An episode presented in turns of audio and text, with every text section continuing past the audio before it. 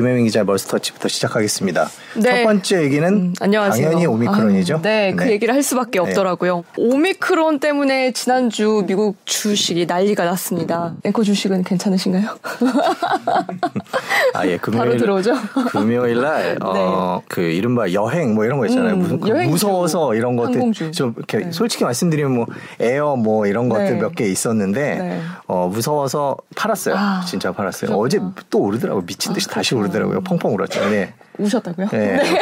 그러니까 너무 이렇게 성급하게 움직이지 말라고 그렇게 여기서 얘기를 듣고도 오미크론이 어, 말씀도 하고 뭐뭐 뭐 네. 투자라는 건 장기고 뭐 이러는데 네. 실제로 오미크론에 음. 대한 얘기들이 퍼지니까 델타 생각이 나는 것 같아요. 그렇죠. 많은 투자자분들이 생각하시는 이유가 뭐냐면 네. 오미크론은 아직 모르지만 우리는 음. 델타에 한번 당해봤기 때문에 음. 어 일단 나 현금으로 들고 있을래 뭐 이런 성향이 네. 강했던 것 같아요. 네. 아 그래서요 저번 주 금요일이 Black Friday였는데 정말로 검은 금요일이 됐습니다. 아 그랬죠. 네. 어. 그런데 지금 앵커 말씀대로 다음 주 월요일 날 바로 반등을 했었어요. 어제죠? 네, 네. 어제죠 반등했습니다. 네. 네. 그러니까 금요일은 8개국의 국가가 2% 가까이 떨어졌다가요. 어, 월요일 날 반등했고요. 하지만 그래도 아직 이 바이러스가 어느 정도의 위력을 갖고 있는지는 조금 더 기다려 봐야 합니다. 그게 한 최소 2주 정도의 시간이 필요한데요. 그 사이에 뭐 일본이나 이스라엘 같은 나라들은요. 벌써 전면 봉쇄를 하기 시작했거든요. 음. 그래서 이런 게 또다시 경기 위축을 가져오지 않을까 이런 가능성도 조금 조금씩 어, 내비쳐지고 있습니다.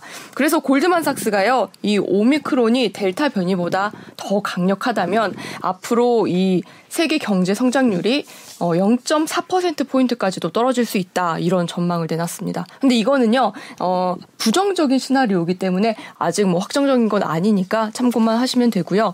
오늘 새벽에 이 연준 의장이죠. 네. 제롬 파월이 또 한마디를 했습니다. 네. 오미, 오미크론 변이가 이 고용과 경제 활동에 하방 위험을 가져오고 또 한 가지 이 인플레이션에 대한 불확실성은 크게 한다라는 얘기를 했거든요.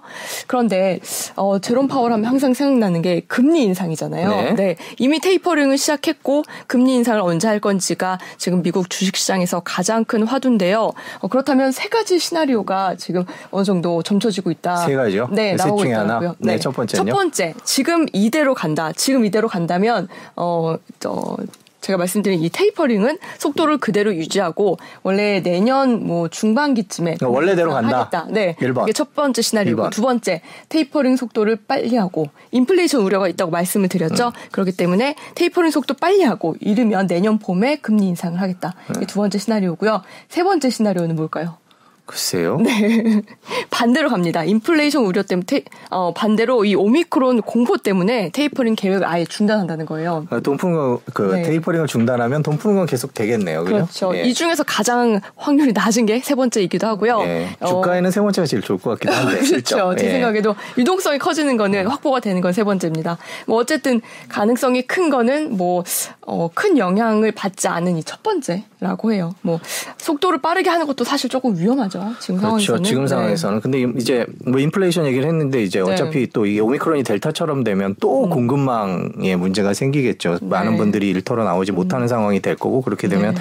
또 물류가 모자라고 힘들고 그렇죠. 이런 상황이 될까 봐 연준은 음. 걱정이 심한 것 같은데 네. 실제로 뭐 미국 CNBC나 블룸버그 같은 걸 봐도 전문가들의 의견이 엇갈리는 것 같아요. 음. 쉽게 말하면 2, 3주 동안 변동성이 심할 거다. 네. 이게 결론인데 모든 미국 언론들의 경제 관련 언론들의 결론인데 쉽게 말하면 모르겠다는 얘기죠, 아직. 네. 그러니까 맞습니다. 2, 3주 동안 오미크론이 실제로 어, 지금 백신에 음. 의해서 잡을 수 있느냐, 뭐 치사율이 그렇죠. 얼마나 되느냐 이런 것들에 따라서 음. 달라진다는 거라 네. 2, 3주 동안 불안하기는 할 것 같은데요. 제가 네. 조동찬 의, 저희 SBS 의학 전문 기자 네. 어, 방송하는 걸 직접 물어보면 화냅니다. 이게 네. 경제에 어떤 영향을 음. 미치냐 이런 거 물어보면 바쁜데 왜 그런 거 음. 물어보냐 그래서 못 물어봤는데 방송하는 걸 보면 역시 조동찬 기자도 음. 조금 더 지켜봐야 된다 이렇게 네. 얘기하니까 당분간 변동성은 계속 오늘 새벽 기사를 좀 살펴봤더니 그래도 그렇게 뭐 델타 변이처럼 어, 아주 아프거나 많이 사망률을 높게 하거나 그러진 않을 거라고. 아, 그에 대한 반론도 네. 있습니다. 남아공에서 검사받은 사람들이 네. 젊은 사람들이다. 아, 그래요? 뭐 이런 얘기도 있고 실제로 중증으로 네. 악화되기까지 2주간의 시간이 걸린다. 아. 정말 여러 가지 얘기가 있기 네. 때문에 이거에 대해서 저희가 뭐라고 뭐라고 말씀드리기 네. 힘들고 요 밑에 나와 있는 대로 불확실성이 커졌다. 이렇게 네. 정리하면 될 것 같습니다. 알겠습니다. 두 번째는요. 네. 두 번째 주제로 좀 넘어가 네. 보겠습니다.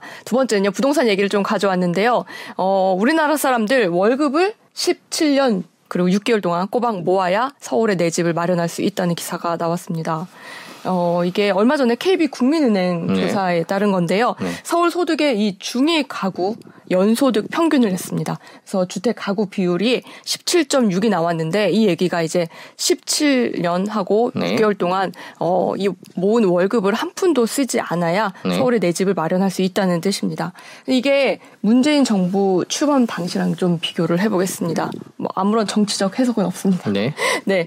2017년 5월 이때는 어, 서울의 PIR이 10.9였거든요. 이때는 그러니까 10년 하고 조금 더 모으면 어 서울에 내 집을 마련할 수 있었던 거예요. 뭐 한 11년 동안 모으면 그게 가능했던 건데 그때랑 비교해서 꽤 많이 올랐죠. 네. 네. 근데 조금 특이한 부분이 있어요. 이게 지금 17년이라고 제가 말씀드렸잖아요. 이게 지금 최대치가 아닙니다. 오히려 3개월 전인 올해 6월이 최대치였어요.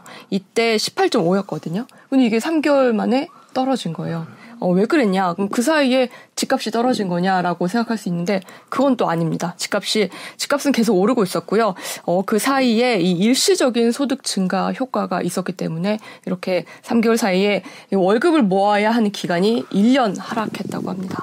근데 여기서 말하는 이 일시적인 소득 증가 우리가 그동안 재난지원금 같은 거 많이 음, 받았죠. 네. 네, 이런 효과로 보입니다.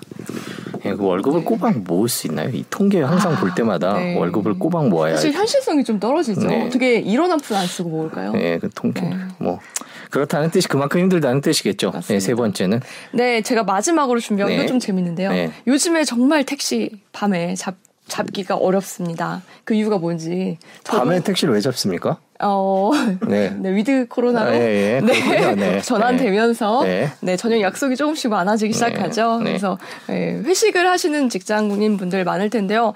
아, 근데 밤에 한 10시, 11시 집에 갈때 택시가 콜이 정말 안 옵니다. 아, 네, 그러시군요. 네, 경험해 보셨잖아요. 아, 전 길거리에서 그냥 잡습니다. 아, 네, 네. 어, 잡히나요? 네. 안 잡히죠. 그죠? 네, 저는 그 네. 앱 이런 거 익숙한 세대가 아니어서 아, 네, 택시는 이렇게 손 들고 잡는 네. 거에 익숙하기 때문에. 네. 네.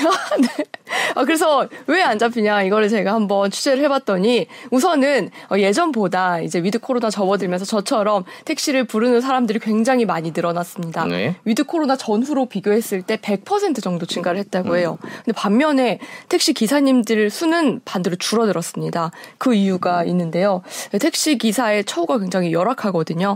어, 뭐 산학금도 내야 되죠. 그 다음에 요즘에는 택시 중개 플랫폼이라고 있죠. 여기 또 수수료도 내야 합니다. 음. 그런데 어, 손님들은 그동안 많이 줄었잖아요. 네, 코로나 때문에. 그렇죠. 그러면서 택시 기사님들이 이 일을 그만두고 아예 다른 일로 넘어가는 경우가 많았다고 해요. 음. 뭐 예를 들어서 배달 많이 하잖아요. 그래서 그냥 아예 그냥 배달 일을 하시거나 아니면 대리운전을 하시는 경우도 늘어났습니다.